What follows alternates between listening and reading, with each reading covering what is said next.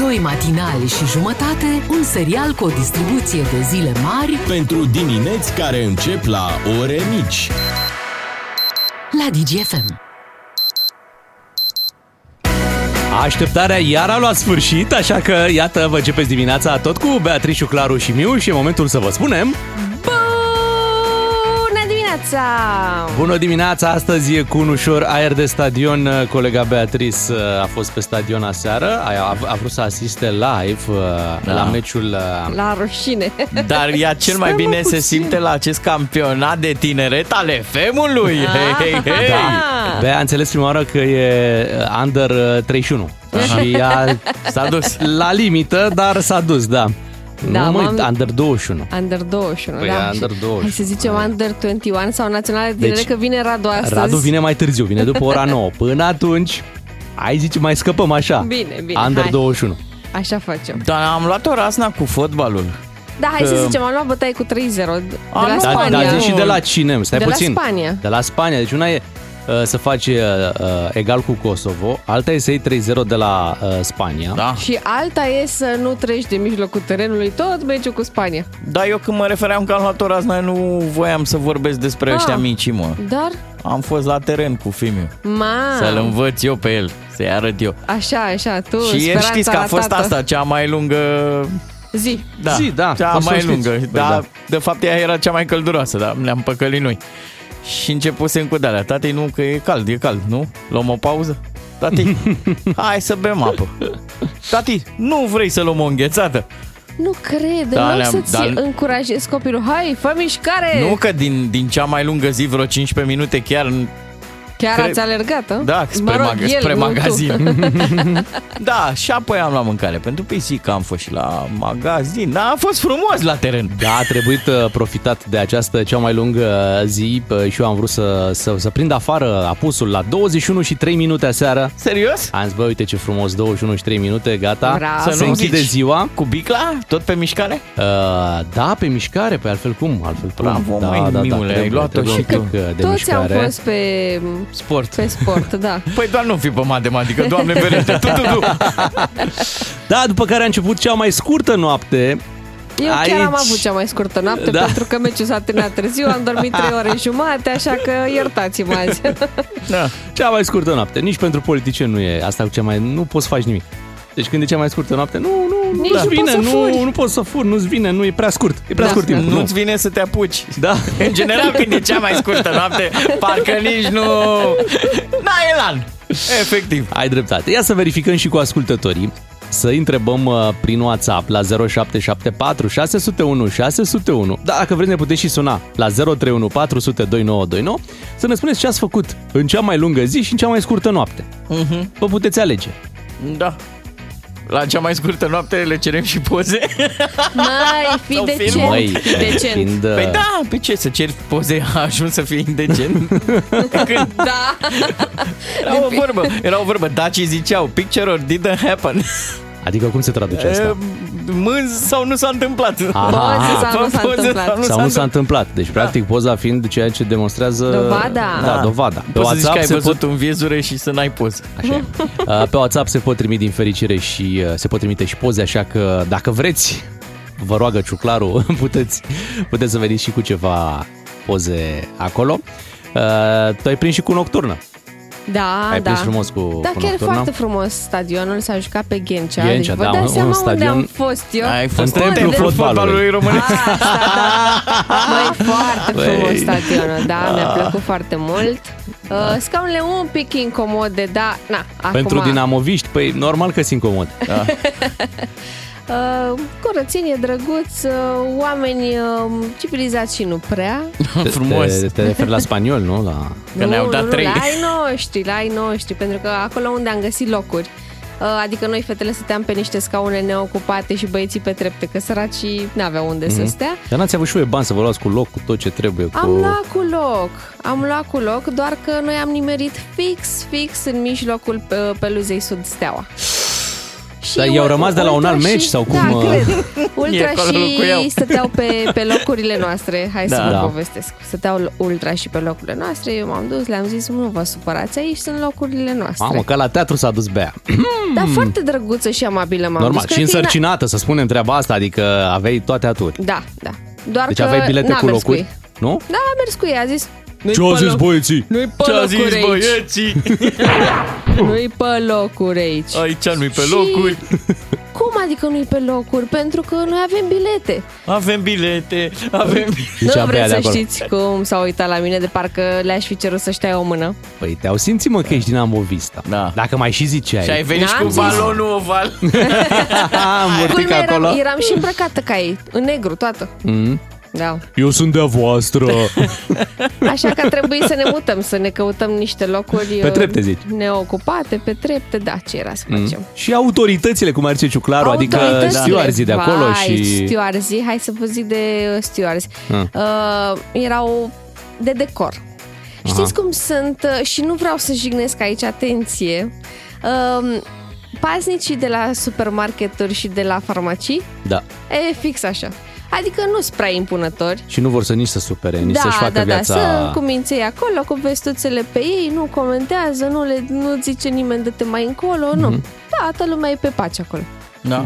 Vreți legătura la public? Da. Iată ce s-a întâmplat ieri în viețile oamenilor noștri. În cea mai lungă zi. În cea mai lungă zi cineva a dormit, pentru că în Finlanda în perioada asta nu se întunecă deloc. Deloc? Da, așa este. Da, iată. Neața, copiii s-au bătut pe stradă. Nu vă temeți, pentru că s-au bătut cu apă. Cu sticle cu apă și pistoale. Eu am profitat și am spălat la furtun mașina. Ia să te iau eu un pic la furtun. Cineva a făcut treaba, adică. Da. Pentru cea mai lungă zi de ieri ne-a trimis cineva o halbă de bere. Așa, să-i rămână numele. Mai spune cineva că o poză face cât 1000 de mișcări. Accept, da. Accept poza, da. Nu mișcările. Accept ideea. Da. Spune cineva așa, eu am rămas setat de ieri, vreau bancuri de la Ciuclaru. Stai, așa că vin și bancurile. Vom avea un moment special dedicat. Bancul, exact cum v-am promis ieri, play și stop la bancurile lui Ciuclaru. Și atenție, există pericol de suspendare pentru coleguțul. Mi-a spus gând rău. Mare atenție la ce bancuri spui. După ora o facem asta. Ok. Copiii sunt în vacanță, hai că pot băga niște ingrediente. Întrebuințează-te puțin. În câteva minute vin știrile, după știri mai povestim despre ce s-a întâmplat. Uite, cea mai lungă zi i-a adus libertate lui Piedone. Da, o să vorbim la esențial, o chestie care pe mulți i-a mirat. Băi, uite. Da, și anularea pedepsei, adică anularea, el se poate întoarce la primărie. Da. Unde cineva stea liniștit că nu se întoarcă Piedone la... Un pic ciudat, la primărie. Și el, hopa! Bine, la 7 știri revenim după. Sunteți cu Beatrice, cu Ciuclaru și cu Miu. O dimineață frumoasă să avem. Doi matinali și jumătate, un serial cu o distribuție de zile mari pentru dimineți care încep la ore mici. La Digi FM. Tocmai ce am trecut de ora 7, suntem puși pe treabă, imediat ne apucăm să vorbim despre podcastul colegei Beatrice. Da. Vorbim un pic și de meci. Ce meci? Păi că îi schimbă ăștia numele, nu mai rămâne sunt doi. Cum? O să-i spună sunt trei. Măi, asta mergea la Rădoi, mă. Și lasă în doi. El a început bancurile de acum. Așa! Așa. E o dimineață grea, vă anunțăm de pe acum.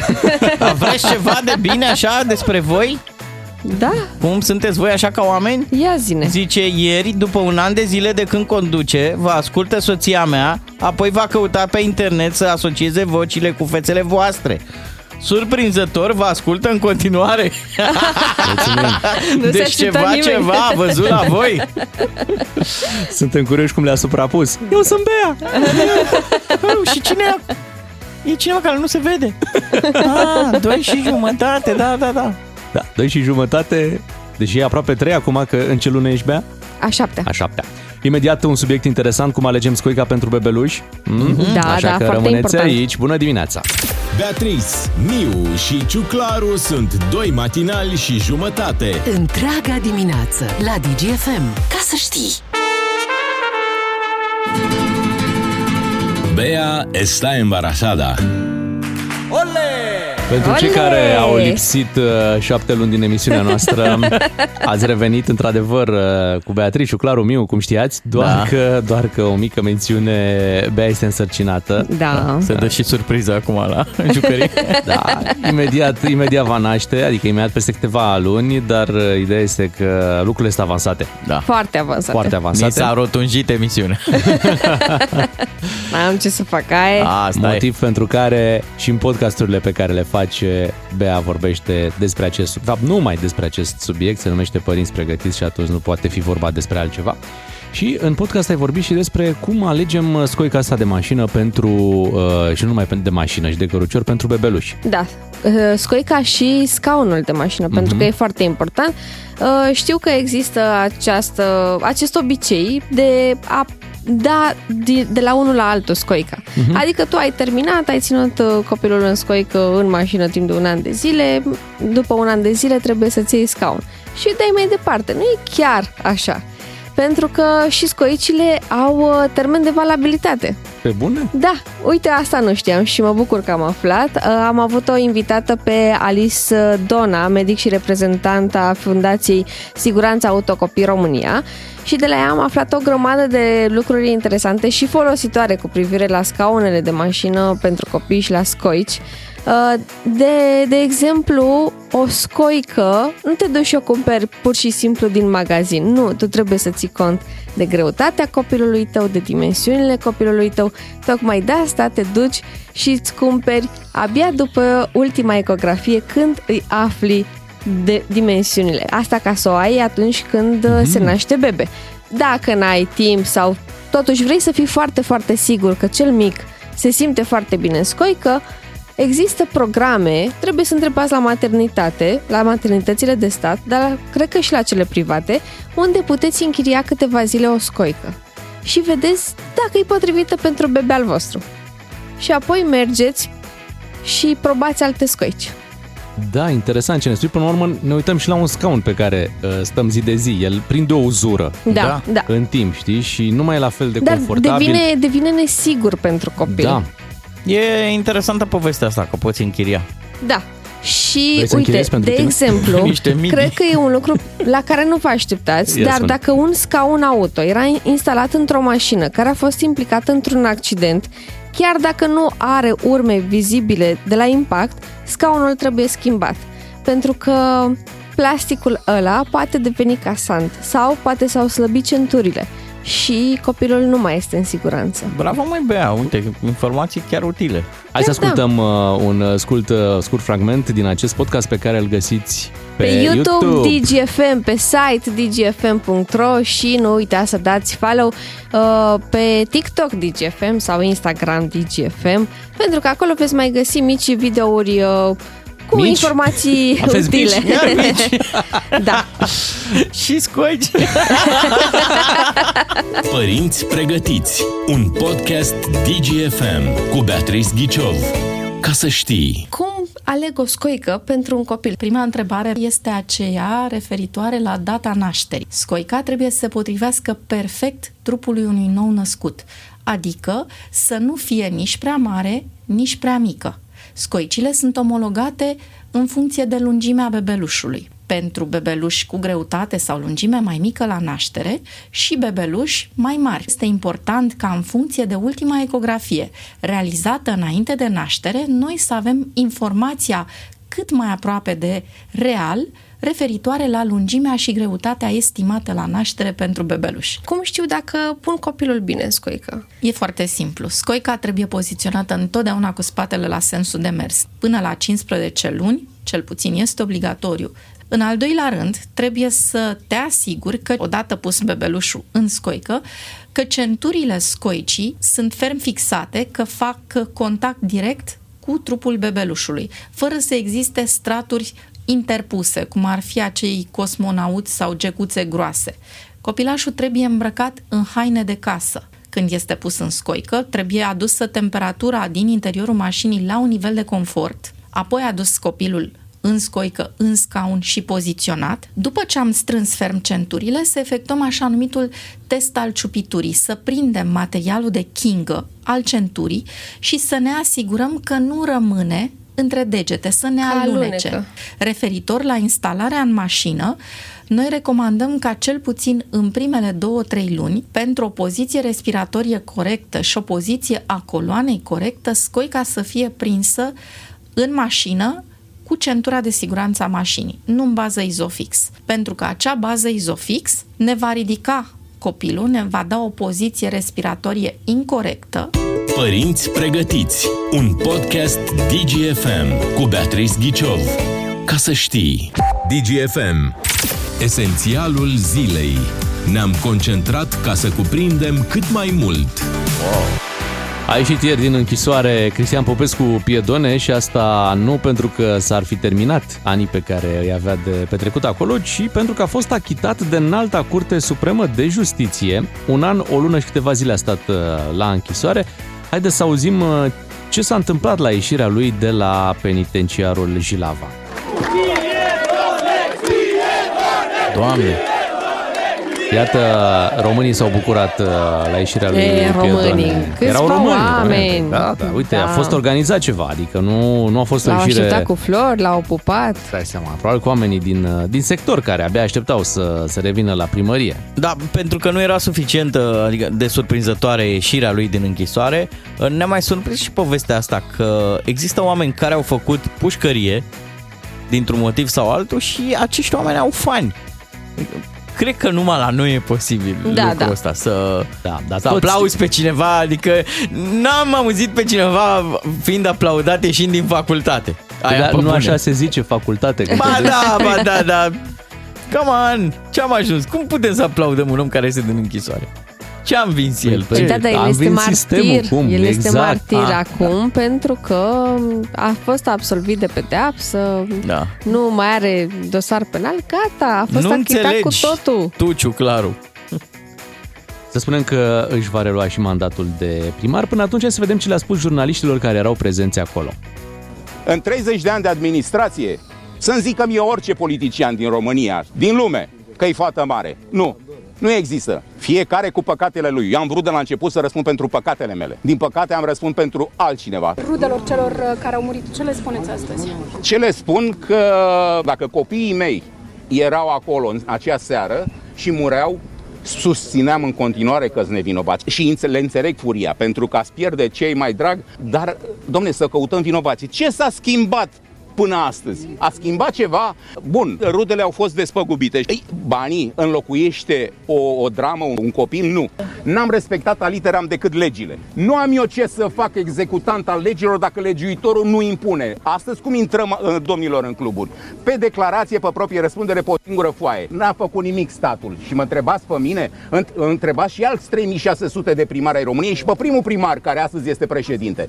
Dacă am modificat ceva legislație. N-am modificat nimic. Nu, am conștiința curată și n-aveam ce să previn. Credeți că eu m-am dus să-i măsor? Țin mintea literam, a fost eliberată autorizație. Bar, vânzare, băuturi alcoolice, locuri la mese, 80 de locuri la mese. Păi tu dacă bagi la tine în casă 100 de inși, vin primarul să te întrebe de ce ai luat foc în casă la tine cu 100 de inși? Să spunem că în dosarul Colectiv, fostul primar Cristian Popescu Piedone a fost condamnat la 4 ani de închisoare pentru abuz în serviciu. Da, și a stat unul și are toate șansele să-și recupereze postul de la primărie. Așa e. Se va întoarce acolo, la primărie, și vom vedea ce mai urmează. Bravo, unde are România dreptate la faza asta, că ce a făcut statul în tot acești ani, de când am avut tragedia asta de la Colectiv și uite, până acum 2023. Păi stai așa, Bogdan, că statul e făcut, adică administrația în general, în administrație ajung oamenii ăștia, politicienii, despre care tot domnul Piedone spunea că nu e niciunul fată mare. Dar numai că textul ăsta e foarte păcătos să-l auzi. Domne, toți suntem așa, cine așa să ridice primul piatra. Tot spunând lucrul ăsta e ca și cum ne-am obișnuit și am acceptat. Toma, asta e esența, cum să zic, suferinței noastre, că în timpul ăsta noi n-am reușit să schimbăm și să punem fete mari. Hai să venim și cu o veste bună. Ianis Hagi și-a cerut iubita în căsătorie. Bravo! Wow. Se anunță nuntă mare, mare de tot. La Paris a avut loc această cerere în căsătorie. O cheamă Elena pe iubita lui Ianis Hagi. Bineînțeles, este și ea română și e frumos. O nuntă de Macedonia, așa frumoasă, dar tradiția, o nuntă mare, nu? De tot ce va fi. Probabil chiar pe stadion. Da, pui un super cort.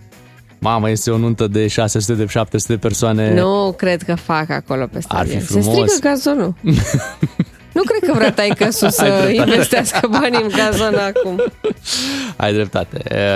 Să fie fericiți, le spunem și noi, ca să da, fericitări. Vine știri la Digi FM imediat, ne întoarcem și noi după 7:30. Asculți 2 matinali și jumătate. Deci, aproape 3 la Digi FM. Ca să știi.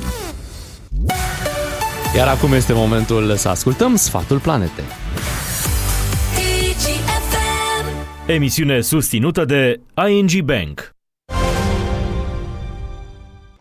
Bine v-am găsit la Sfatul Planetei, rubrica prin care facem bine mediului, pentru că suntem în plin sezon de stat în aer liber, la picnic sau la grătar. Vă propunem să vorbim despre câteva reguli care trebuie respectate ca să ne bucurăm de ce ne oferă natura.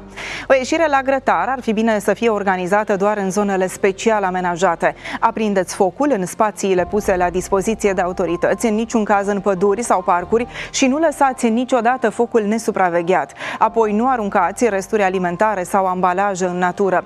Folosiți pubelele din zonă, iar dacă acestea nu există, puneți gunoiul într-un sac pe care îl aruncați apoi la prima pubelă pe care o găsiți în drum.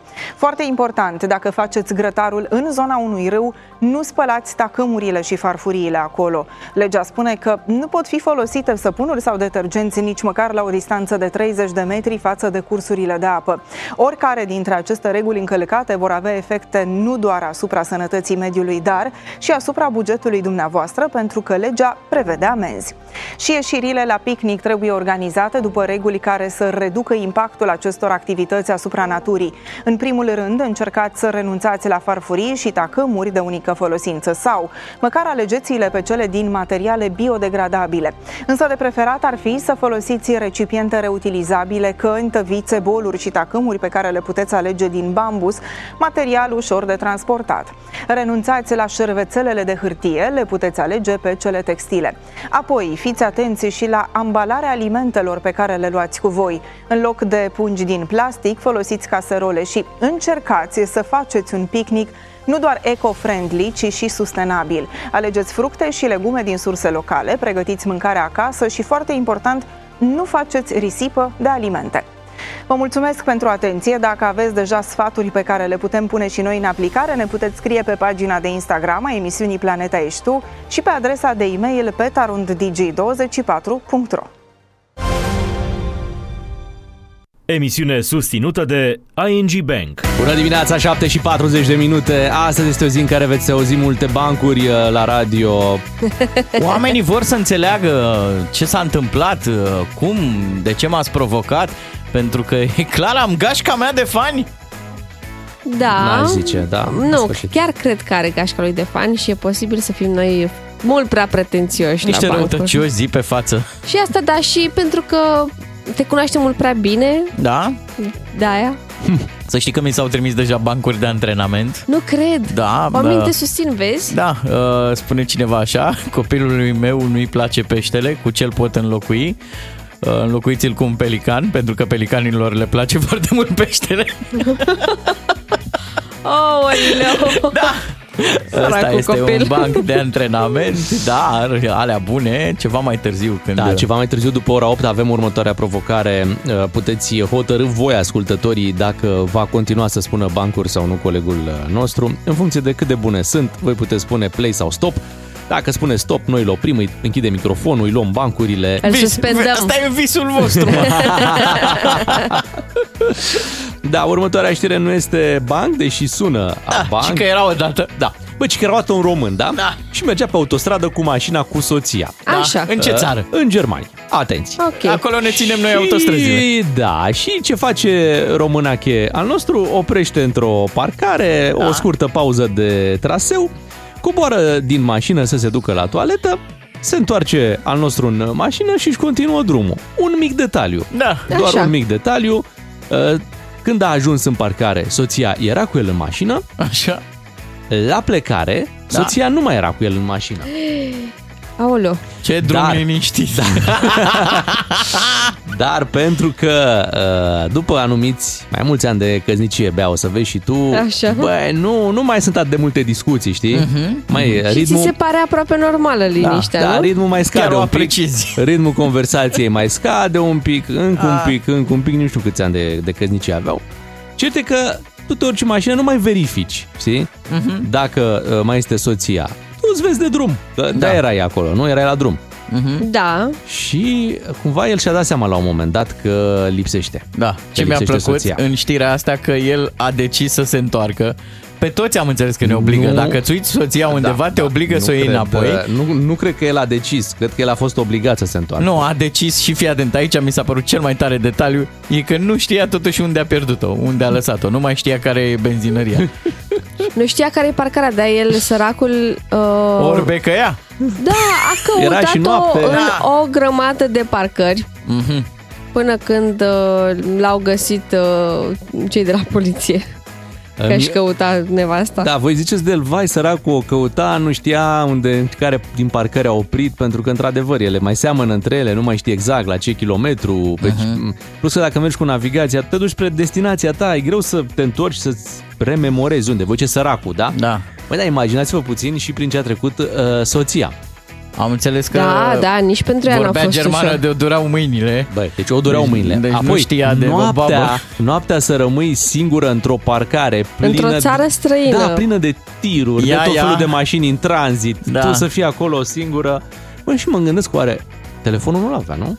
Era simplu, dacă avea telefonul, suna direct pe el și băi... Era bine dacă avea telefonul. Băi, da. Dar ea, s-a dus că avea nevoie la baie. Da. Nu deci ții telefonul acolo, da. Voi știți că luați-vă telefonul și aveți grijă, oameni, verificați tot timpul. Vedeți când mergem în excursii că și profesorii numără. Cât sunteți? Și încă o dată, și încă o dată. Cine e absent să ridice mâna, ceva. Băi, și în grupuri foarte restrânse, de 2. Așa e. Trebuie să verifici, trebuie să ai grijă de lucrurile tale, trebuie să...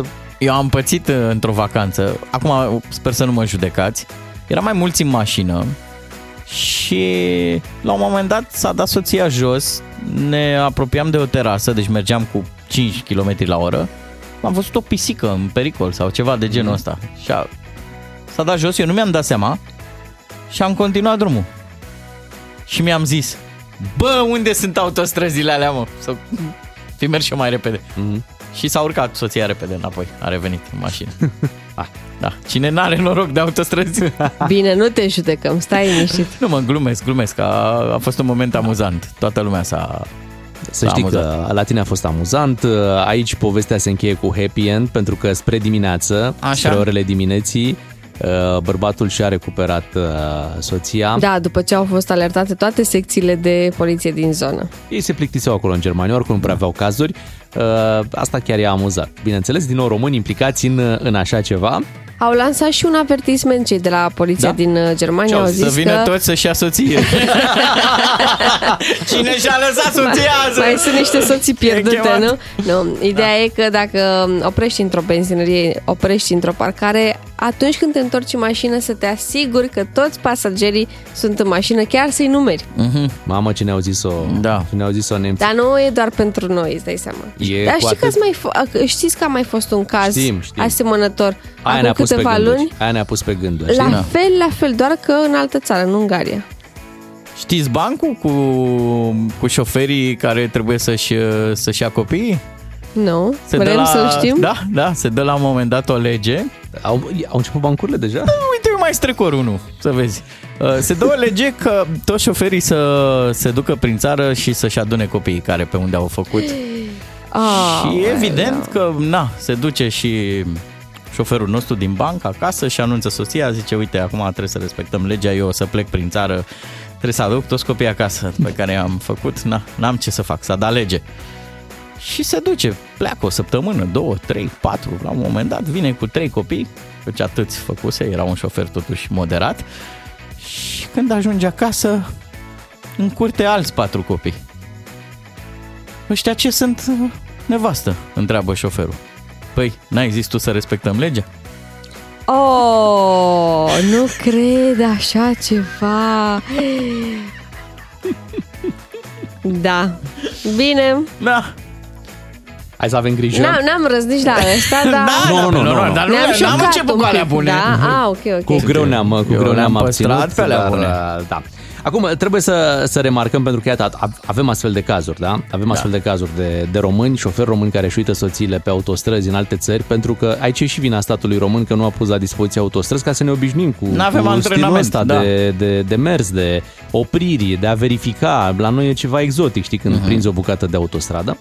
Și cu atât mai mult trebuie să-i apreciem pe cei care au grijă, deci nu numai că nu-și uită soțiile, ba dimpotrivă, fac traseu de așa natură încât soția să fie mereu inclusă în călătorie, da? Că trebuie să schimbe ruta unui avion, nu știu, dau un exemplu așa total la întâmplare. Da.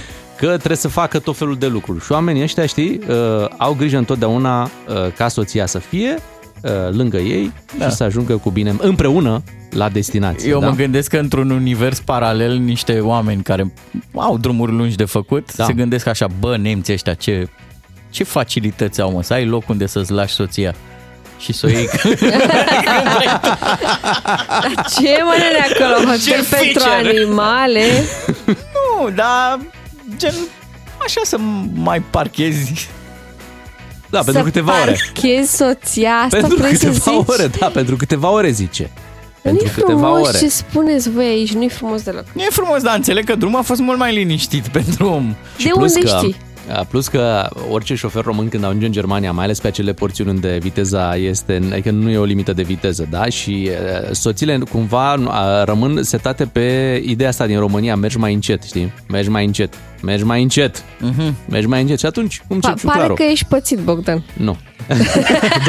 Doar pare. Fii atent. Și atunci, lași pentru câteva ore, cum a spus Bogdan Ciuclaru, în parcare. Așa. Da. Dai o tură. Da. Pe care te întorci. Da. Și o lași mai încet. Da, apropo mai încet. De tură. Îmi trimite cineva o rectificare la banc și mi se pare că e foarte important. Ia o turnură super interesantă bancul meu. Zice, bancul era mai ok dacă șoferul nu-și mai găsea copiii lui acasă. La asta m-am gândit și eu. Deci am mai găsit. Da. Cred că devine mult mai bun. Păi da. Mulțumim că la ție perfecționat, îl puteți spune mai departe în varianta actualizată. Suntem la 7:50. Hai, bună dimineața! Doi matinali și jumătate la Digi FM. Așa sunt ei, glumeți ca acel coleg care îți trimite pe WhatsApp toate bancurile bune. Uite că tot vorbeam noi mai devreme și de bărbați care sunt foarte atenți cu soțiile și în niciun caz nu le uită, ba dimpotrivă, mai schimbă și trasee, ne scrie cineva, uite, și președintele Iohannis. Are întotdeauna grijă ca avionul să aterizeze și la Sibiu, astfel încât să prima doamnă să aibă șansa să urce în acel avion, să nu fie uitată. Adevărata probă de foc o să fie când o să fie autostrada aia completă, Sibiu-Pitești. Atunci... discutăm. Da. Vedem atunci. Păi da, dar nu o să mai fie președinte atunci. Nu o să mai fie. N-are cum, că lucrurile merg greu acolo. Ne ajută matematica. Așa e. Uite, am văzut o postare interesantă săptămâna asta la Dragoș Stanca, după ce PSD a preluat guvernarea. Zice următorul lucru. Ești cu Klaus în lift, un minut. Ce-i zici? Un singur minut cu Klaus. Da, ești un minut cu președintele, ce-i zici, știi? Da, că trebuie să-i zici tu, că altfel... Ca altfel îi tăcere. Nu cred că zice el ceva. Mamă. Într-un minut. De bucurie sau de dragul conversației așa? Cred că orice. Și cât v-a mai venit întreținerea? Poți să bagi odată, nu? Sau aveți lift în casă? Aveți lift? Da, și mie îmi place golful. Am unul din 82. Golful nu? Da. Nu știu, poți să faci o de asta așa mai măgărească. Tu ai dat-o. Cum? Să nu întrebi. Nu, Ciuclare, nu. Cum să zici așa ceva? Bine. Mai zis, tu ai dat-o? Da, să întrebi. Da. Aoleu. Da, poți. Băi, poate să fie și odată. Ești cu președintele totuși. Trebuie să ai un pic de prestanță, nu? Băi, nu poți așa, mă. Nu, uite, mie, de exemplu, eu apreciez tăcerea, știi? Păi dar nu merge. Jocul e să-i zici ceva, totuși. Păi la final i-aș zice tăcerea e de aur. Și, pe urmă, ea zice ceva și cu aur. Uite, e al doilea partid din România.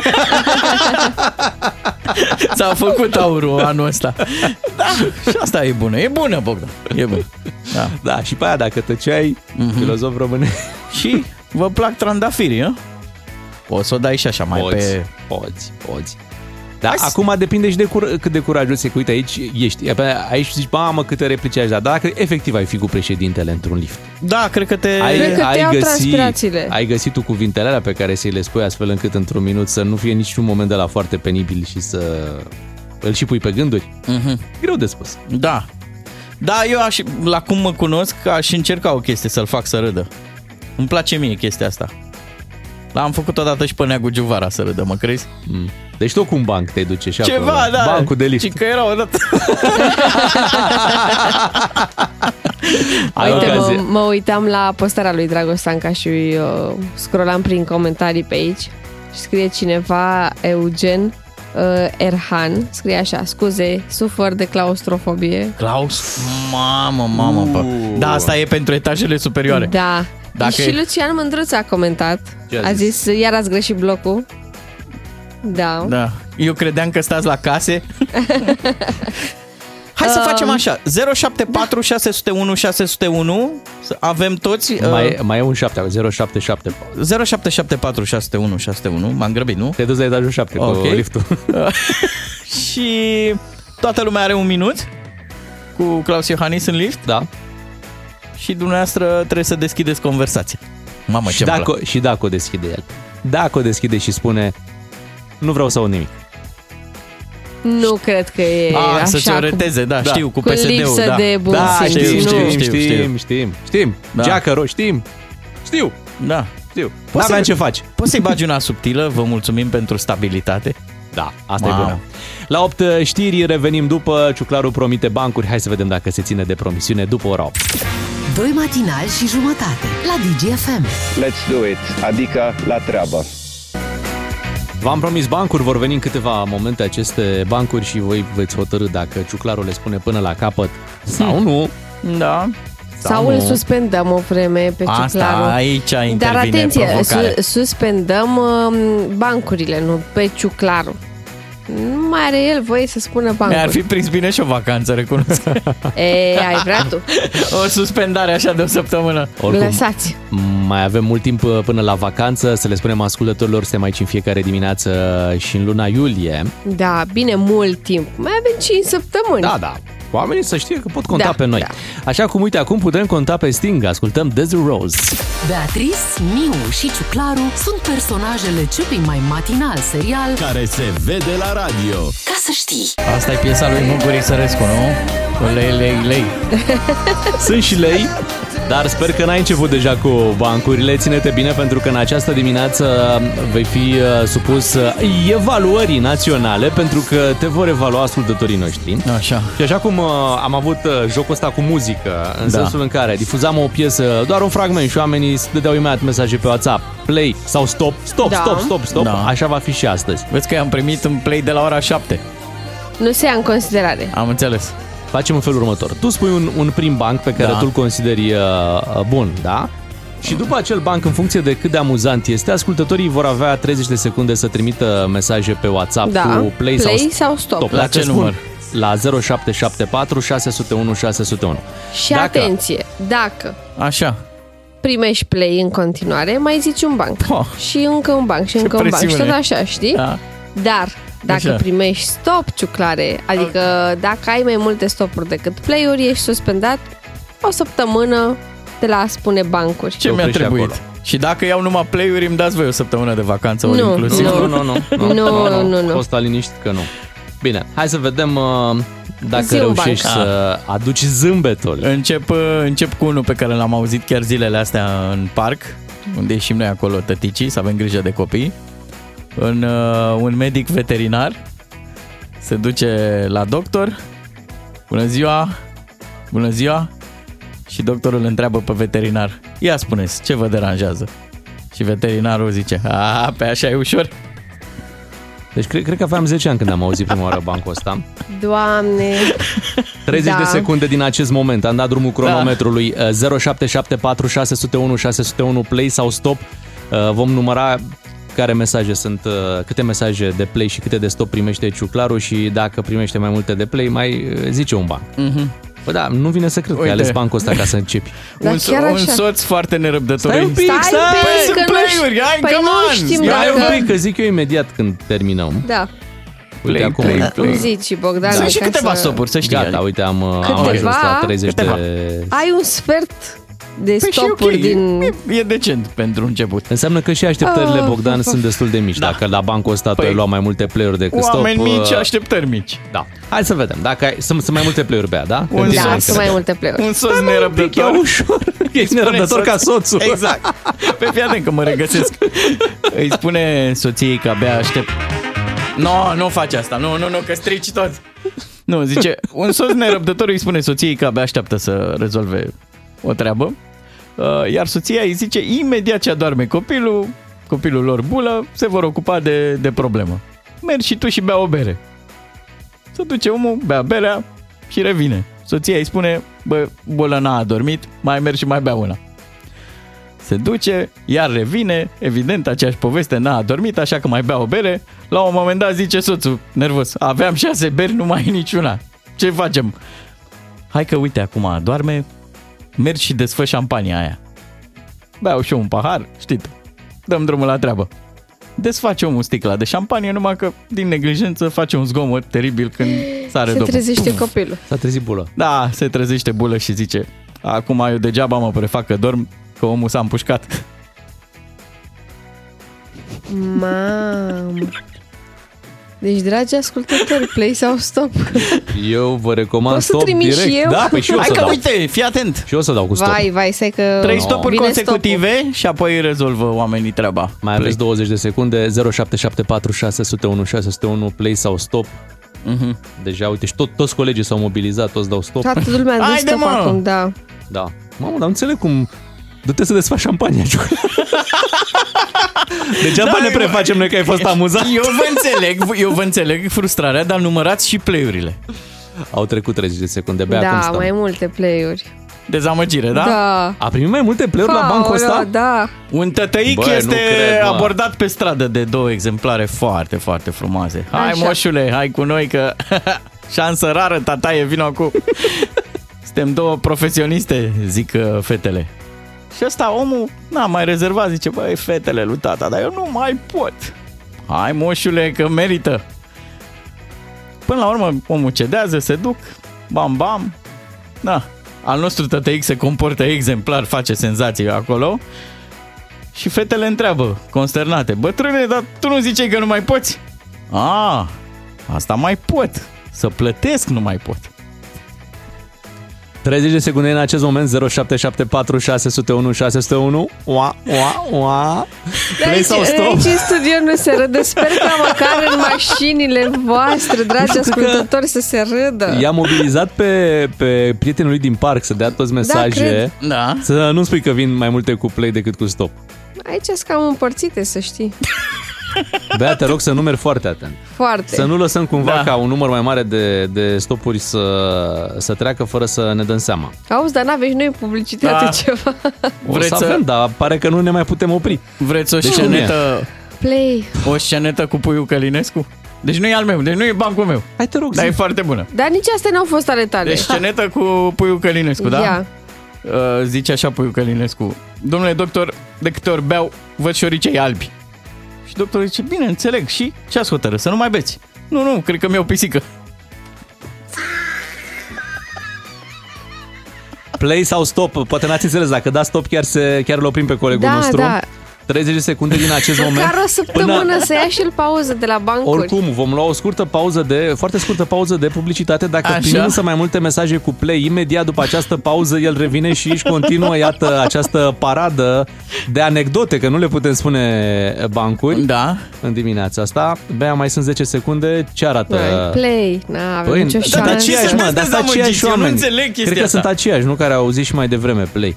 Dar nu contează. Important e că la fiecare banc mai vine cât un val, mai vine cât un val. O să lăsăm un minut pentru vot la următoarele, pentru că e clar, trebuie să ne oprim la un moment dat. Acum vă spuneam o scurtă pauză comercială, revenim după cu următorul banc al lui Ciuclaru și o putem ține așa până la ora 10. Doi matinali și jumătate. Fără scene, fițe și figuri. La Digi FM. Ca să știi.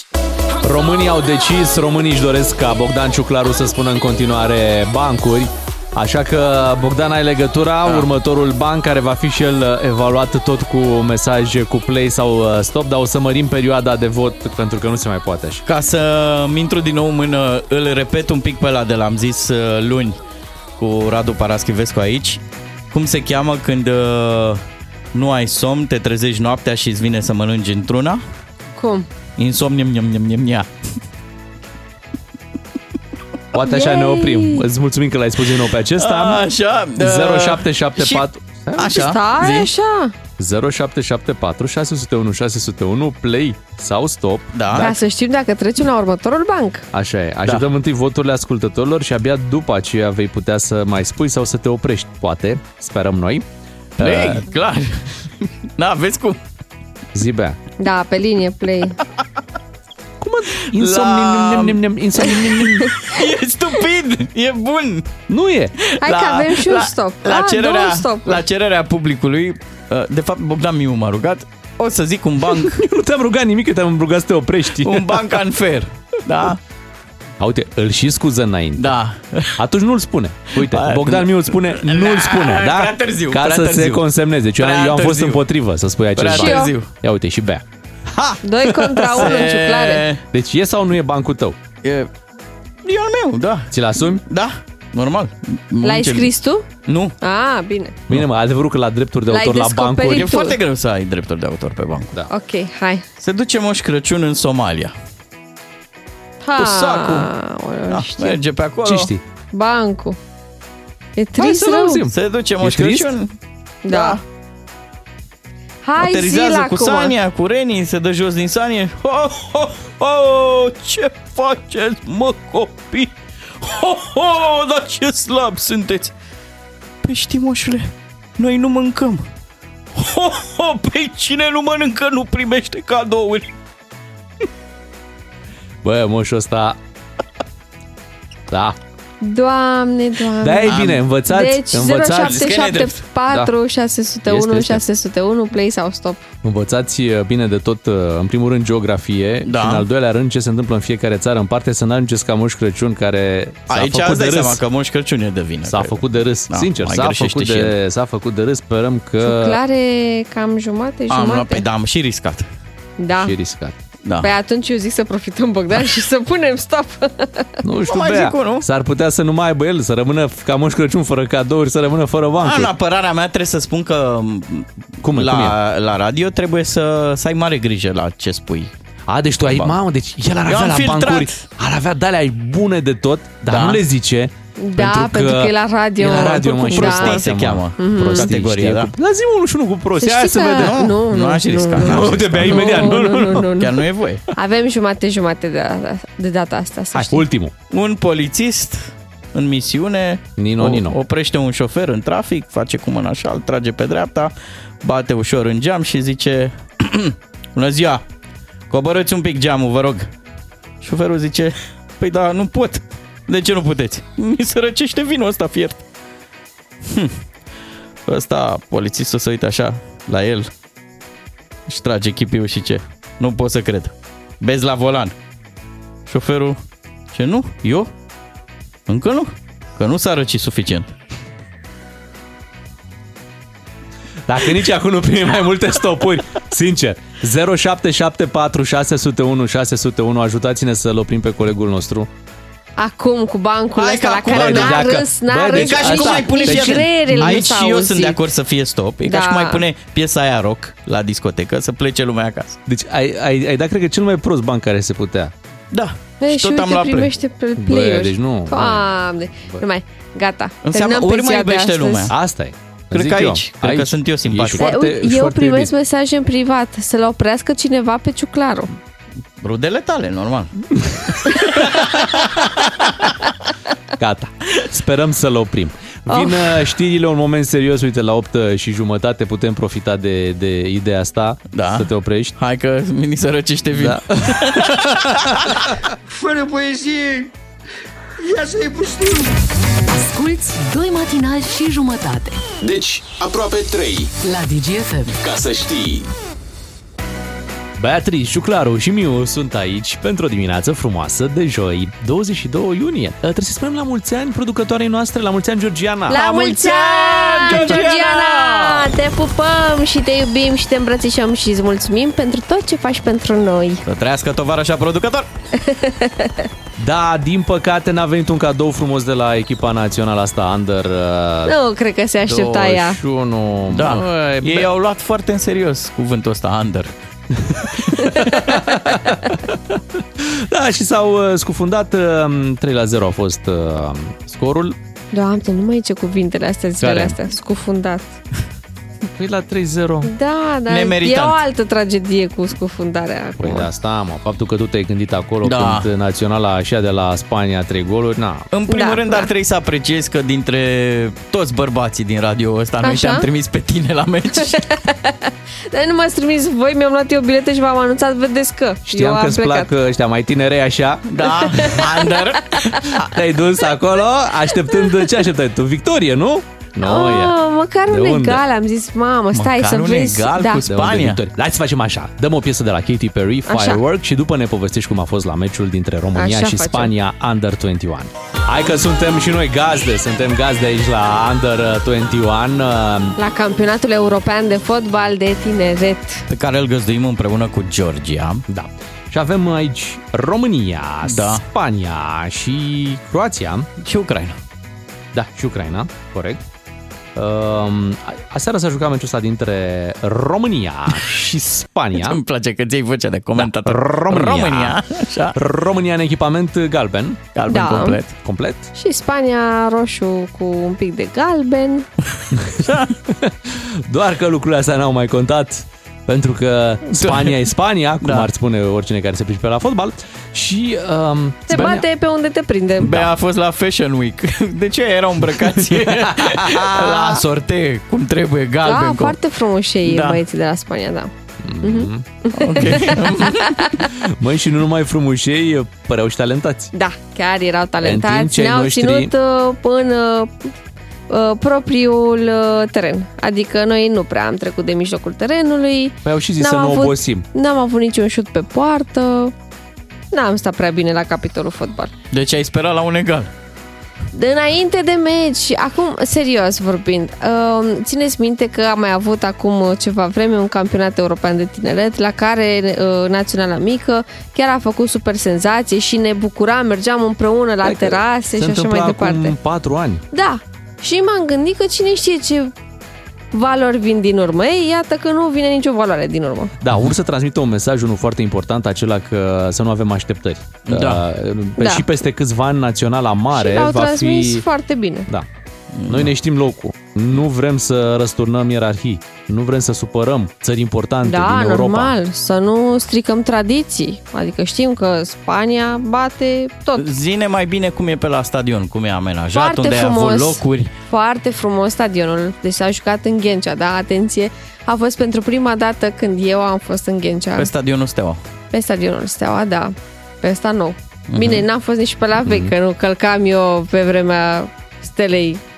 Înțelegeți, așa, da? Da, acum uite, te-ai maturizat, ți-ai dus și copilul pe stadion la Steaua, e frumos, chiar așa. Frumos. Și am avut ca tot omul bilete cumpărate, doar că nu mi-am închipuit vreodată în viața asta că atunci când îți cumperi un bilet la peluză, s-ar putea să nimerești în mijlocul peluzei Sud Steaua, adică în mijlocul ultrașilor. Păi la peluză stau galeriile.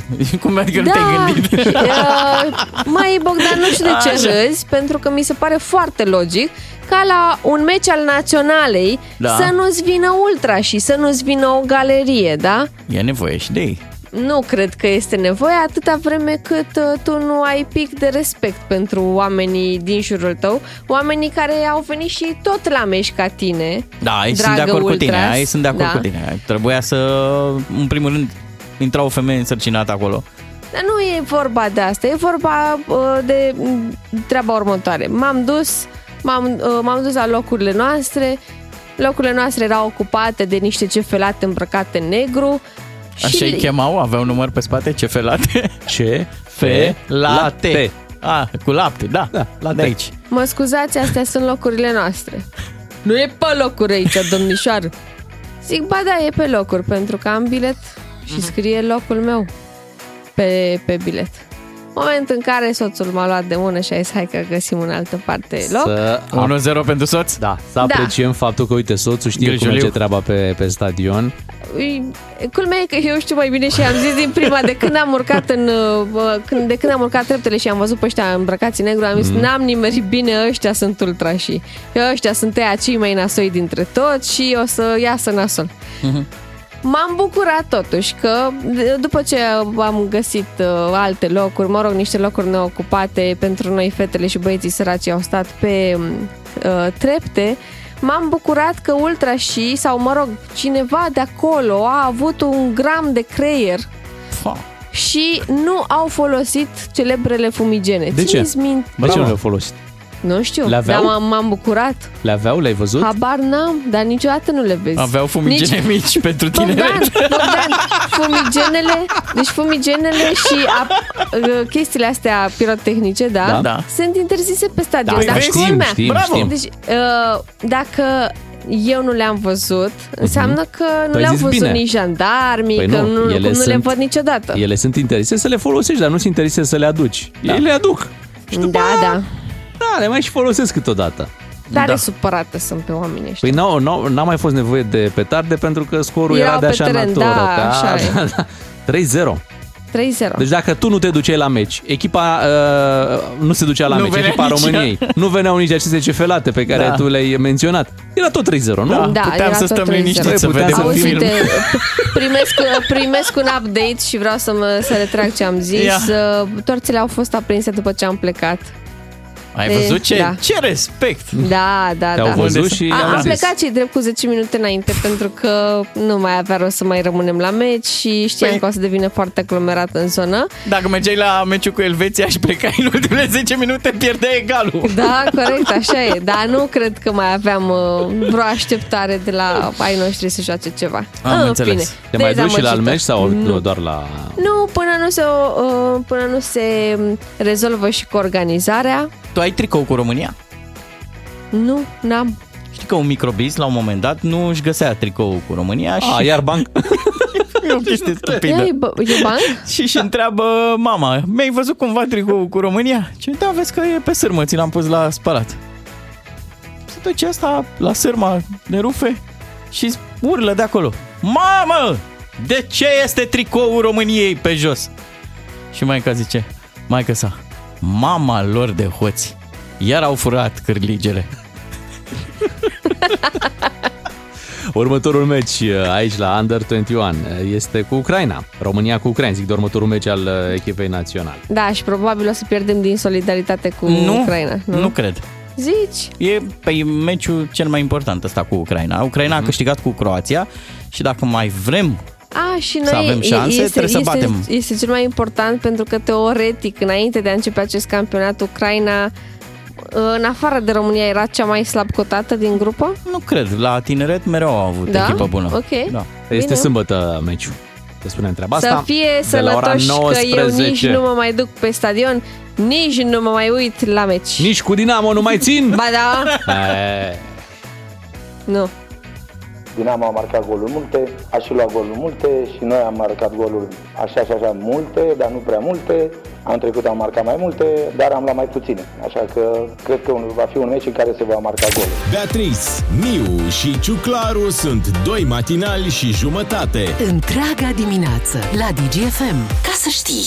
Bancurile sunt foarte importante în viață. Ele te ajută în momente în care conversația nu prea se leagă. Dacă spui un banc, deja lucrurile încep să devină mult mai frumoase. Se leagă ele, mai natural. Da, ele te ridică, ele te coboară. Ciuclare. Așa e. Uite, ar trebui la BAC, probă de banc. Să se dea bancuri. Da, bancuri și să fii notat. Uite, mi se pare că tu ai trecut la limită, ce-i drept, în dimineața asta, proba de bancuri. Mi-a scris Teo Trandafir, zice, așa? Unde se duc agramații când mor? De unde? Pe lumea cealaltă. Uite, un banc bun. Mulțumim, Teo, te pupăm. Mulțumim. Super, ne bucurăm mult. În sfârșit am rășinat în dimineața asta. Da. În sfârșit, uite, un banc. Asta da. Așa da. Corect. Dar eu sunt cu voi. Eu sunt de acord cu tot ce ziceți voi. Sunteți colegii mei, vă iubesc. Păi și atunci de ce insiști? Am câștigat. Ai câștigat, bravo, ai câștigat. Suntem finaliști. Recunosc că n-am ales cele mai bune bancuri. Gata. Am înțeles, da. Ai câștigat. Deci, ce vrei să primești? Ai câștigat, primești un premiu, da? Da. Păi ce ați promis voi? Că voi ați promis, în momentul în care eu am acceptat chestia asta, că dăm ceva la radio, da, din telefonul meu, da, ceva ce, mult normal, nu auzi la radio în România. Este un pic, nu din telefonul tău, am zis că dăm o piesă. O piesă? Da, nu orice sunet găsim noi în telefonul tău. Ok, bine, atunci vă zic o scurtă poveste. Ia-zi. Când nu ziceam... Era un român foarte tânăr. Lucra la un alt post de radio și nu știu cum naiba s-a făcut. Nu ziceam bancuri pe vremea aia. Am fost într-un bordul muzical se chema.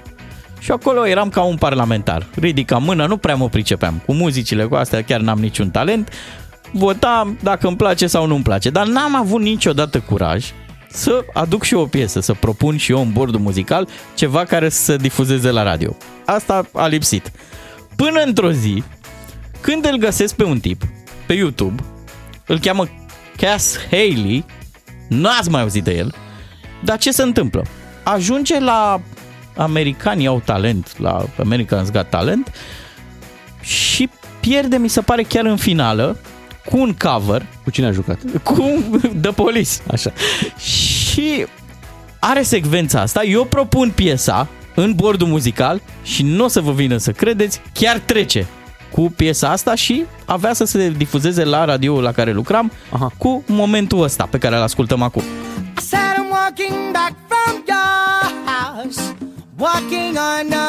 Cover după The Police.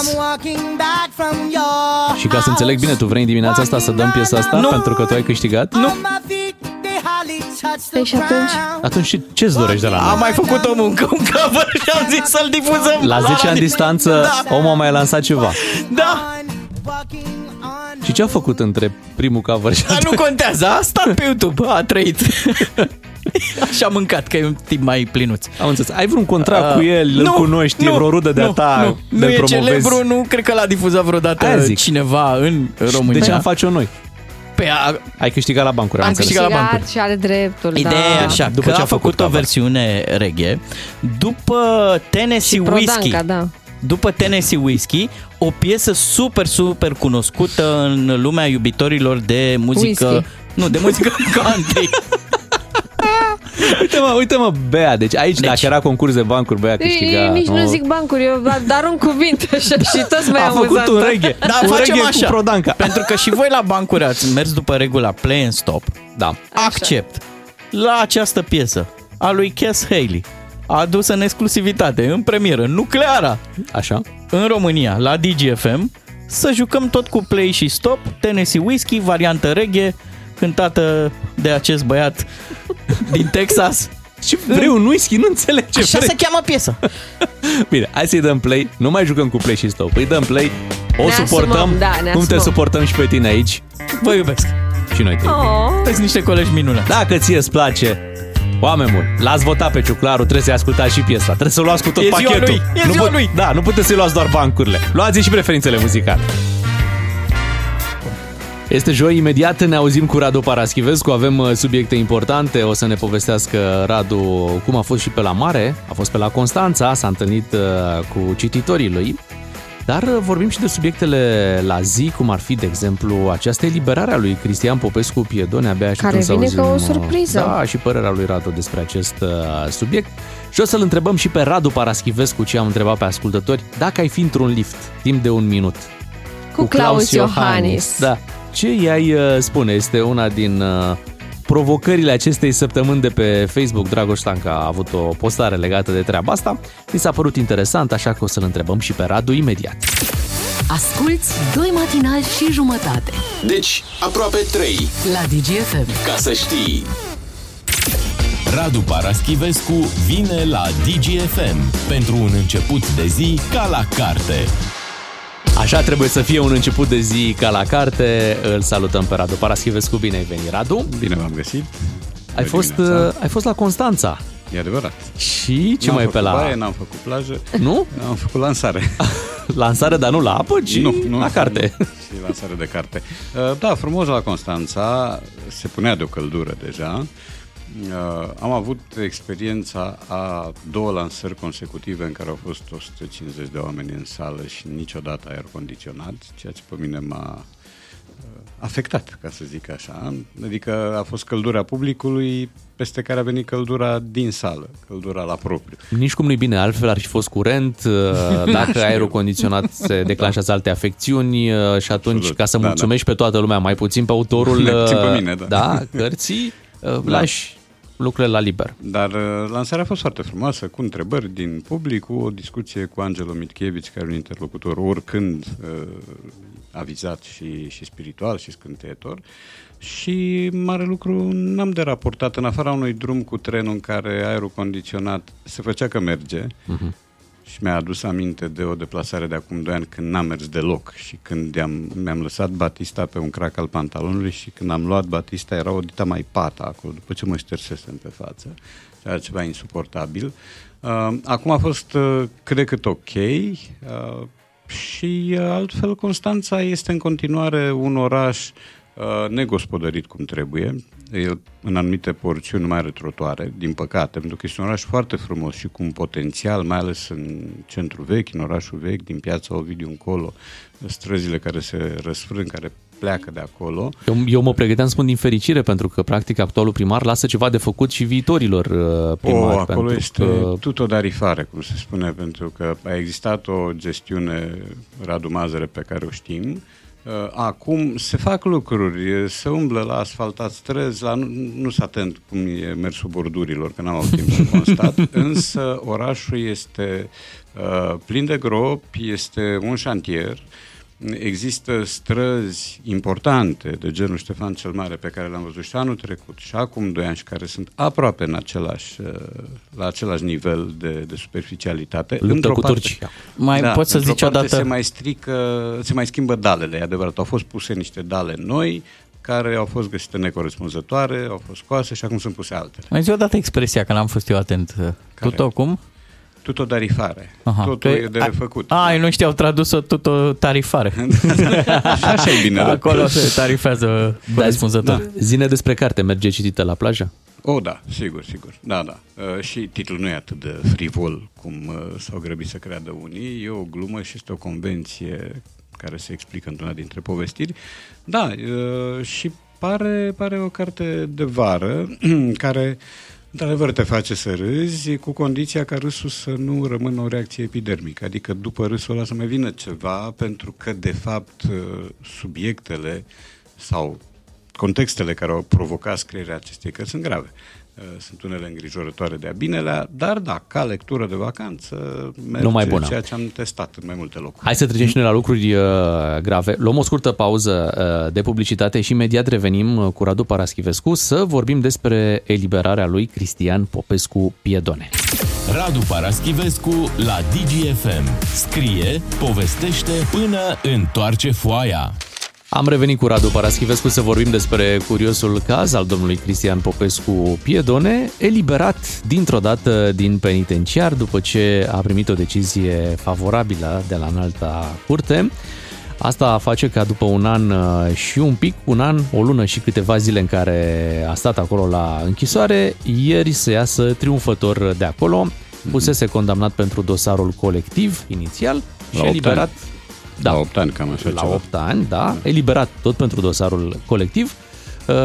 De Înalta Curte... 4 ani. Da. Okay. Da. Înalta Curte Supremă de Justiție l-a eliberat. Eu n-am priceput aplauzele de la ieșire. Adică nu știu de ce ai aplaudat pe cineva. S-a dat Nobelul, s-a dat Oscarul, ce s-a întâmplat? Da, și la mine asta a fost reacția de nedumerire, pentru că omul a fost așteptat ca un star de la Hollywood. Că... și i-a plăcut să intre în pielea acestui tip de personaj, pentru că în momentul în care ispășești o pedeapsă, logic este să te comporți altfel un pic, să ai un soi de discreție, să ai un soi de reținere în te-a manifesta public exploziv la poarta închisorii. Ori acolo, Cristian Popescu, mă rog, îi se spune Piedone în continuare ca și în buletin, dar a dispărut motivul asemănării sau preluării de identitate, pentru că omul a slăbit, adică ar putea să-i spună Cristian Popescu Ethan Hunt, dacă tot vrea un personaj ăsta de Hollywood. De el părea o combinație de pastor evanghelic cu vedetă de cinematograf și cu antrenor, cu promotor de gare de box. Cam așa arăta, iar discursul era discursul unui om care și-a operat memoria. El nu mai știe sau pare să nu mai știe ce s-a întâmplat exact atunci și aș fi așteptat, condițional trecut, pentru că mi-am dat seama că n-ai ce să aștepți, aș fi așteptat un dram de sfială în a te arăta public, în a vorbi cu atâta însuflețire, în a povesti cât de răi sunt alții, cât de bun ești tu, cât de nevinovat ești tu mai ales, după ce ai cinismul ca la alegerile precedente, când te duci la sectorul 5, să-ți iei ca slogan, ai grijă cum votezi să nu te frigi. Deci după ce faci așa ceva, din punctul meu de vedere îți pierzi orice credit și orice urmă de demnitate. Că a fost corectă decizia în altei curți, ok, e posibil, nu știu speța, nu sunt jurist de meserie, nu mă pronunț. Mă pronunț cu privire la comportamentul de la ieșirea din penitenciar. Asta este un comportament care încă e la mare modă în România, e comportamentul celui care își uită trecutul recent și vine și mai dă și lecții și mai formulează și mici amenințări, între un decât în afirmativ și un dezacord, mă rog, și amenință că se va duce iarăși, că scaunul e liber. Da? Deci discursul lui nu este discursul unui om care a fost încercat de un moment de căință. E discursul unui revanșard care, dacă n-a mai putut fi primar la 4, va fi în continuare primar la 5, a anunțat că îl zboară pe domnul Melnic de acolo și se va instala și va continua bunele lucruri pe care le-a făcut în sectorul 4. Bănuiesc că n-a fost niciun părinte dintre cei ai copiilor morți la Colectiv acolo care să-i spăr și chiar dacă ar fi fost, șansele ar fi fost mici. Trec peste, sau nu trec peste bulucul care a însemnat și presă acolo, adică există și curiozitatea mediatică față de acest personaj care vine și vorbește ca după ce a făcut o mare ispravă, după ce a luat un mare premiu, a inventat un vaccin. Nu era chiar un erou providențial, dar era un personaj de bine. Și el spune așa că nu era neapărat finalul lui, pentru că, uite, și în toți acești ani care au trecut de la tragedia la Colectiv, nu au fost implementate măsuri sau alte lucruri care să... Da, dar asta nu înseamnă că n-a fost și vina lui. Adică legătura logică nu funcționează aici. Ce ar fi trebuit să funcționeze? Ar fi trebuit să funcționeze un dram de reținere, un dram de discreție. Sigur, e imprudent și e dar utopic. Dar nu ni-l aducem aminte pe domnul Piedone într-o relație bună cu discreția. Nu știu. Nu a avut. E de văzut ce va face acum, dacă se va reinstala, dacă așa trebuie cu drepturi, da. E din nou primar. Mai e un argument pe care îl folosesc mulți atunci când sunt puși în cheia asta, când măcar există suspiciunea de a fi vinovați, ei zic ceva de genul, dom'le, nimeni nu-i mai aduce înapoi sau nu revin cu asta nu te absolvă. Da, asta vreau să zic. Asta sporește doza de cinism. Inclusiv Piedone a zis în declarațiile de la ieșirea din închisoare că și dacă ar fi fost, Doamne ferește, copiii lui acolo la Colectiv, el ar fi spus în continuare că este nevinovat. Da, am auzit și eu lucrul ăsta. Cred că e un exercițiu de actorie.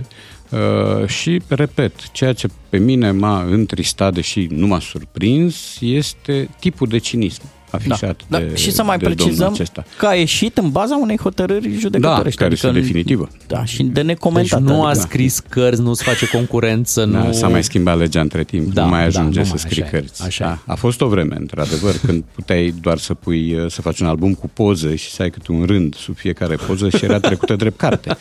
Da? Da. La urmă... Suntem o țară de scriitori, dar nu în halul ăsta. Însă, repet, după mine, personajul, sigur, s-a discreditat parțial când și-a negat orice vină în toată povestea cu Colectivul și s-a discreditat total când și-a luat acel slogan de campanie. o ai grijă cum votezi să nu te frici. Mie asta mi s-a părut de o, nu știu, o mărșăvie, că ăsta e cuvântul, fără egal, adică un fel de palmă pe obrazul tuturor părinților care și-au pierdut copiii acolo. De altfel, uite, asta mă preocupă, atâta contați pentru mine, atâta însemnați. De altfel am găsit multă dezamăgire în rândul acestor părinți care și-au pierdut copiii la Colectiv după acest anunț al eliberării lui Cristian Popescu Piedone. Și pe bună dreptate oamenii simt că nu se face dreptate în cazul acesta. E normal să simți așa ceva, pentru că asta e o rană care nu se închide și vrei să se facă dreptate nu din răzbunare, ci pentru că dacă ai într-adevăr speranța trăirii într-o țară bine așezată, unul dintre factorii care trebuie să contribuie la așezarea asta bună este justiția. În momentul în care tu ai deja un proiect care se poate chema România Achitată, pentru că domnul Popescu nu e singurul caz, atunci te întrebi la ce bun. La ce bun să mai ieși în stradă, la ce bun să-i mai susții pe magistrați acum câțiva ani când au ieșit la proteste și ei, la ce bun una, la ce bun alta. Când operează tot cinismul, operează tot bunul plac, operează tot glumița asta și jocul de glezne de tipul Cristian Popescu Piedone. Apropo, sunt curios dacă o să mai fie glume de genul celor pe care le-a încercat, mi se pare, cu domnul Ion Rădoi, da? Stația de metrou, parcă erau niște refrene vesele acum 2-3 ani când venise Cătălin Drulă să scoată chioșcurile ilegale de acolo. Mi se pare că a existat un dialog, chipurile în glumă. Deci, țin minte că domnul Popescu în glumă are mici glumițe. Are și un om care a avut parte de ce a avut dumnealui parte în ultimii ani, ar trebui să fie repet rezervat și ar trebui să fie străbătut din când în când de un fior de căință. Nu văd așa ceva. Ne semnalează cineva pe WhatsApp un lucru interesant. Ați auzit ce a spus instanța? Fapta nu există. Da, sigur. Păi, nici deci cazul Colectiv nu există. Da. Nici clubul nu a existat, nici incendiu. O fată pe nume Alexandra Furne a scris o carte jurnalului 66, ea a scăpat de acolo. Nici domnul Piedone nu există. Nu există nimic. Nu. La știri în câteva minute, revenim după cu Radu Paraschivescu. Până la 10 avem treabă. Suntem cu Radu Paraschivescu și imediat, Radu, o să lansăm o provocare pe care am găsit-o și noi pe Facebook, la Dragoș Stanca. Da, te întrebăm și pe tine. Imaginează-ți că ești într-un lift. Mergi cu liftul? Da, merg cu liftul când pot, aici la voi, pentru că acasă n-am și stau la 4/4 de 30 ceva de ani. Imaginează-ți că primăria a construit un lift la tine la bloc și în liftul respectiv te întâlnești cu surpriză chiar președintele României, Klaus Iohannis. Aveți un minut în care vă deplasați împreună cu acest lift și ei spune, gândește-te bine și în câteva momente... În timp ce îi dai medalia. Asta era una dintre replici. Beatrice, Miu și Ciuclaru sunt personajele celui mai matinal serial care se vede la radio. Ca să știi! Radu Paraschivescu la Digi FM. Negreșit! Ai avut, Radu, timp de gândire, 3 minute pentru ce îi spui lui Klaus Iohannis într-un minut în lift, după ce fiecare și-a apăsat butonul pentru etajul la care își dorește să ajungă. Păi, în orice caz, l-aș saluta cu eu nu pot chiva, nu? Și pe urmă aș avea ezitări în a-i spune ceva, pentru că impresia mea este că are un sistem de autoprotecție atât de bun încât cuvintele ricoșează din el înapoi la tine. Firewall. Și e ca tenisul la perete, adică tu poți să te străduiești și poți să ai și impresia succesului, dar e doar o impresie. Ai face schimb de tăceri. Da, asta e un domeniu în care Klaus Iohannis este bine exersat. Cred că l-aș felicita pentru proiectul România plagiată, pe care l-a tutelat bine. Da, ceva de bine. Ce tensiune în liftul ăla. Asta e de bine, da, e un proiect dus la bun sfârșit. Ce scandal e în lift, și, doamne. Ea spune că dezamăgirile pe care le-a produs electoratului său au fost dezamăgiri pas cu pas. Așa. Au fost la început mai micuțe, după aceea au crescut. Ritmul a fost cam același, ritmul de dezamăgire. Nu folosesc cuvântul tădare că este mult prea greu. Și de asemenea ritmul în care și-a exersat indiferența la electorat. Asta cred că ea spune. Haideți că eu ești cobor. Da, da, exact. Da. Totul e să nu se strice liftul, să nu se blocheze între etaje, pentru că atunci, da, ar fi o perioadă. Exact. Spunea Bogdan Ciuclaru că ei returna medalia. Nu, m-aș interesa dacă a ajuns, dacă a primit-o, să meargă la doamna Dana. Să le povestim ascultătorilor care poate nu au fost pe fază. La un moment dat, tu ai fost decorat de președintele Iohannis, dar în urma dezamăgirilor pe care le-ai trăit, ai hotărât să returnezi. Da, și am făcut-o fără tam-tam, adică n-am vrut să aduc presa, să țin conferințe, pur și simplu m-am dus, m-am interesat, am avut un schimb de mail-uri cu cineva de la Cancelaria Ordinelor. Omul mi-a spus că demersul meu e profund inutil, pentru că oricum rămâne în monitor oficial, și am spus ok, n-am cum să umblu la monitor oficial, dar nu mai vreau să țin obiectul ăsta în casă. Când pot să vi-l aduc? Și atât. Și m-am dus, am fost trimis la doamna Dana, așa s-a recomandat, da? doamna Dan. Și cred că și acum e tot la doamna Dana. Dar au mai fost și alții care au returnat? Păi Marius Manole știu că a făcut-o. Asta știu precis. Nu știu dacă și alții în afara lui, dar de el știu sigur și țin minte și prezența la televizor, că a existat un reportaj. Când returnezi medalia, se cheamă că ai redecorat? Cam așa. Hai mă, că știu și glume bune. Hai că s-a și râs la bancurile tale. Joia ți ies. Da.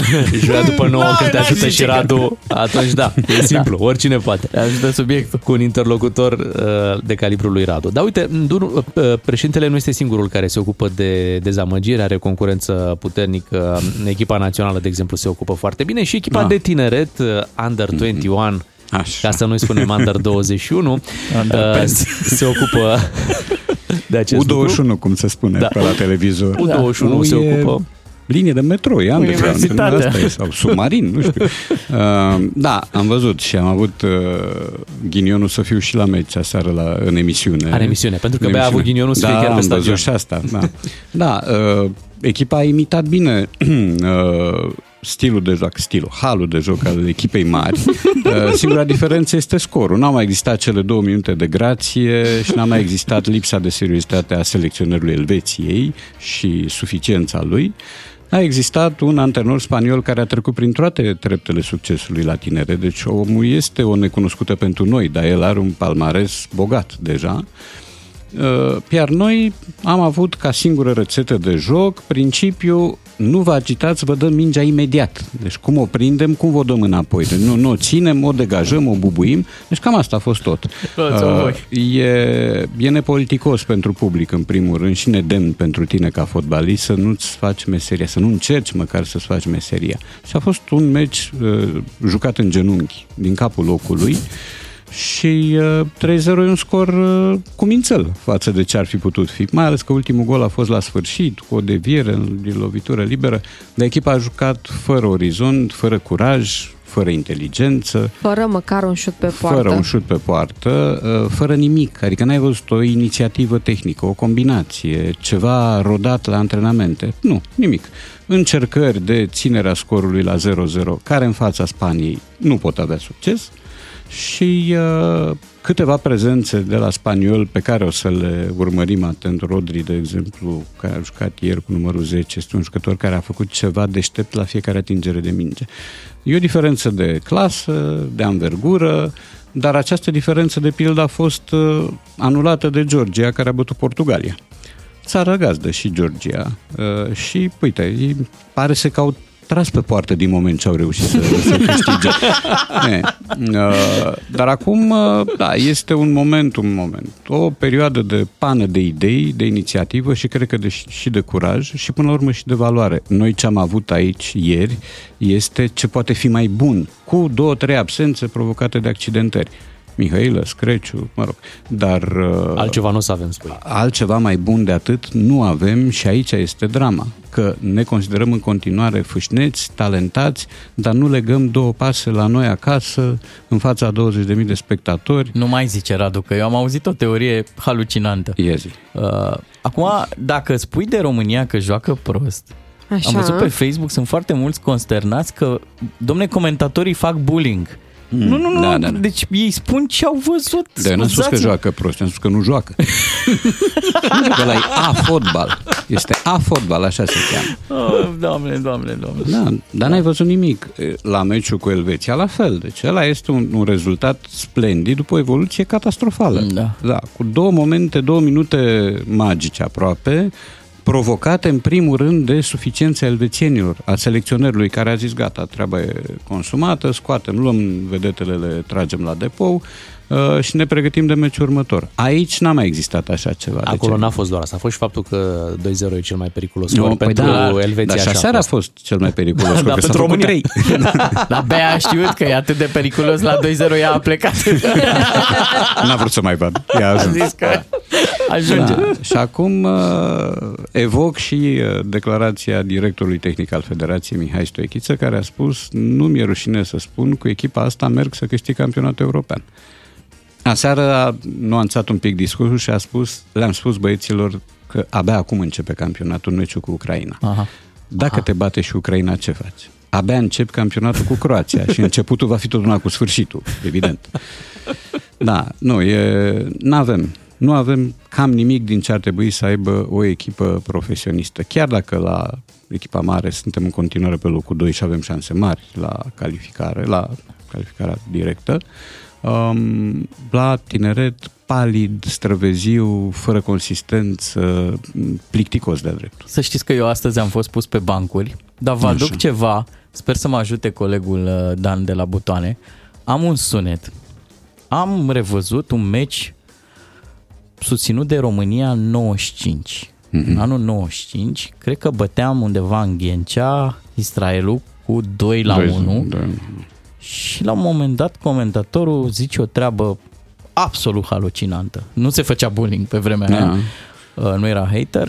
Dacă avem sunetul, vă rog să fiți... 2-1, România-Israel, un meci extrem de greu, dar cu cât e mai greu, cu atât e mai frumos.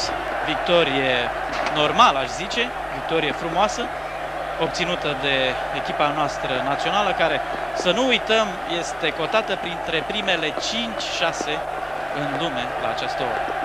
2-1 cu reprezentativa Israelului, considerată până acum revelația acestei grupe întâi preliminare, un rezultat care plasează echipa României în postura de principală candidată pentru biletele la Euro 96.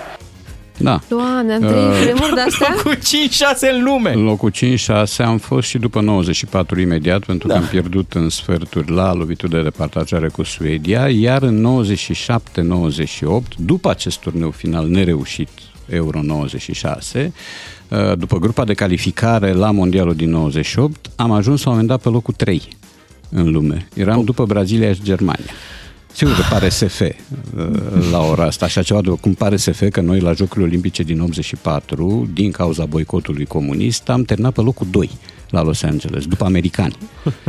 Da, e greu de crezut așa ceva în condițiile în care acum recolta olimpică este săracă și în condițiile în care echipele de fotbal ale României nu joacă. Deci nu comentatorii, oameni buni, sunt de vină. Pur și simplu nu mai au ce comenta, e foarte greu să mai comentezi. Da. Și i-am recunoscut vocea lui Emil Grădinescu. Tot Emil a comentat și meciul cu Elveția, el cu Costimocan. Și au fost acuzați de limbaj degradant, de bullying, de lipsă de patriotism până la urmă, de un cetățean la care nu m-am așteptat. Adică eu știam pe George Ogoraru drept un om cu capul bine însurubat pe umeri și un om care a făcut multe fapte bune la viața lui, printre altele pentru copii. Dar să te comporți ca într-o unitate militară înseamnă să te desprinzi de tine însuți și să te dedublezi, să te transformi așa în urma unui șpagat schizoid în altceva decât promiteai să fii. Da, ciudat. Da, s-a întâmplat asta. Două cuvinte să spunem și despre Naționala de Fotbal a Moldovei, dacă toți suntem aici la fotbal și am vorbit atât despre fotbal. Adică să lăudăm măcar pe cineva, nu? Da, să lăudăm ce au făcut cei din Moldova de au reușit să bată Polonia. Nimeni nu știe, pentru că acolo n-am impresia că există un proiect, că este un cuvânt la mare modă, și nu există un plan atât de bine pus la punct încât să te aducă la așa ceva. A fost pur și simplu o zi de inspirație cuplată cu suficiența polonezilor. Polonezii care au venit cu Lewandowski, Lewandowski, cu Zielinski, cu toți cei. Zielinski e campion cu Napoli, Lewandowski e golgheterul Barcelonei, Sobieschi, a fost și românii. Exact. A fost echipa standard aproape. Și a fost 2-0 pentru Polonia. Deci din nou cel mai periculos scor, mai periculos asta scor, reține.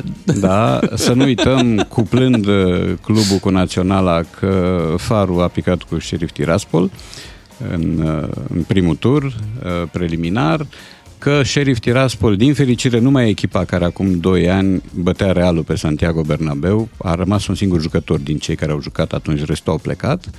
Asta n-ar trebui să însemne culcat pe ureche, dar da, Moldova încă e în registru excepțiilor, cred. Asta a fost un rezultat excepțional și nu cred că asta este norma de lucru a celor din Republica Moldova, care au un lot cu limite destul de mari, dar măcar vor să joace, măcar își dau silința, măcar încearcă ceva și nu caută alibiuri din categoria e o mare diferență între noi și adversari. Păi tu știai lucrul ăsta când ai început meciul. Nu, n-ai aflat atunci că e o mare diferență. La fel ca noi cu Spania la tineret. Păi unde e Spania și unde suntem noi? Perfect, dar noi la echipele mari am bătut Argentina, am bătut Belgia, am bătut Olanda în meciuri oficiale, Cehia și așa mai departe. Italia la un moment dat. Suntem pe tobogan și partea proastă e că nu se vede capătul toboganului. Încă. Mulțumim, Radu Paraschivescu, ne reauzim luni. Este momentul să ne luăm și noi rămas bune la ascultătorii fără noștri. Să zic eu un banc? Nu, fără să spun deci un banc. Fii atent. Deci nu se poate. Durează 3 secunde. La un meci de box, un pugilist este pur și simplu pe jos, knockout, numărat și din sală se aude o băbuță. Nu se ridică mamaie, că-l știu din autobuz. Aoleu. Exact, aoleu. Da. Noi suntem Beatrice Ciuclaru și Miu, o zi bună tuturor, pe mai departe, dacă puteți, după o zi plină de bancuri. Cu 2 matinali și jumătate câștigi o bună dimineață la Digi FM.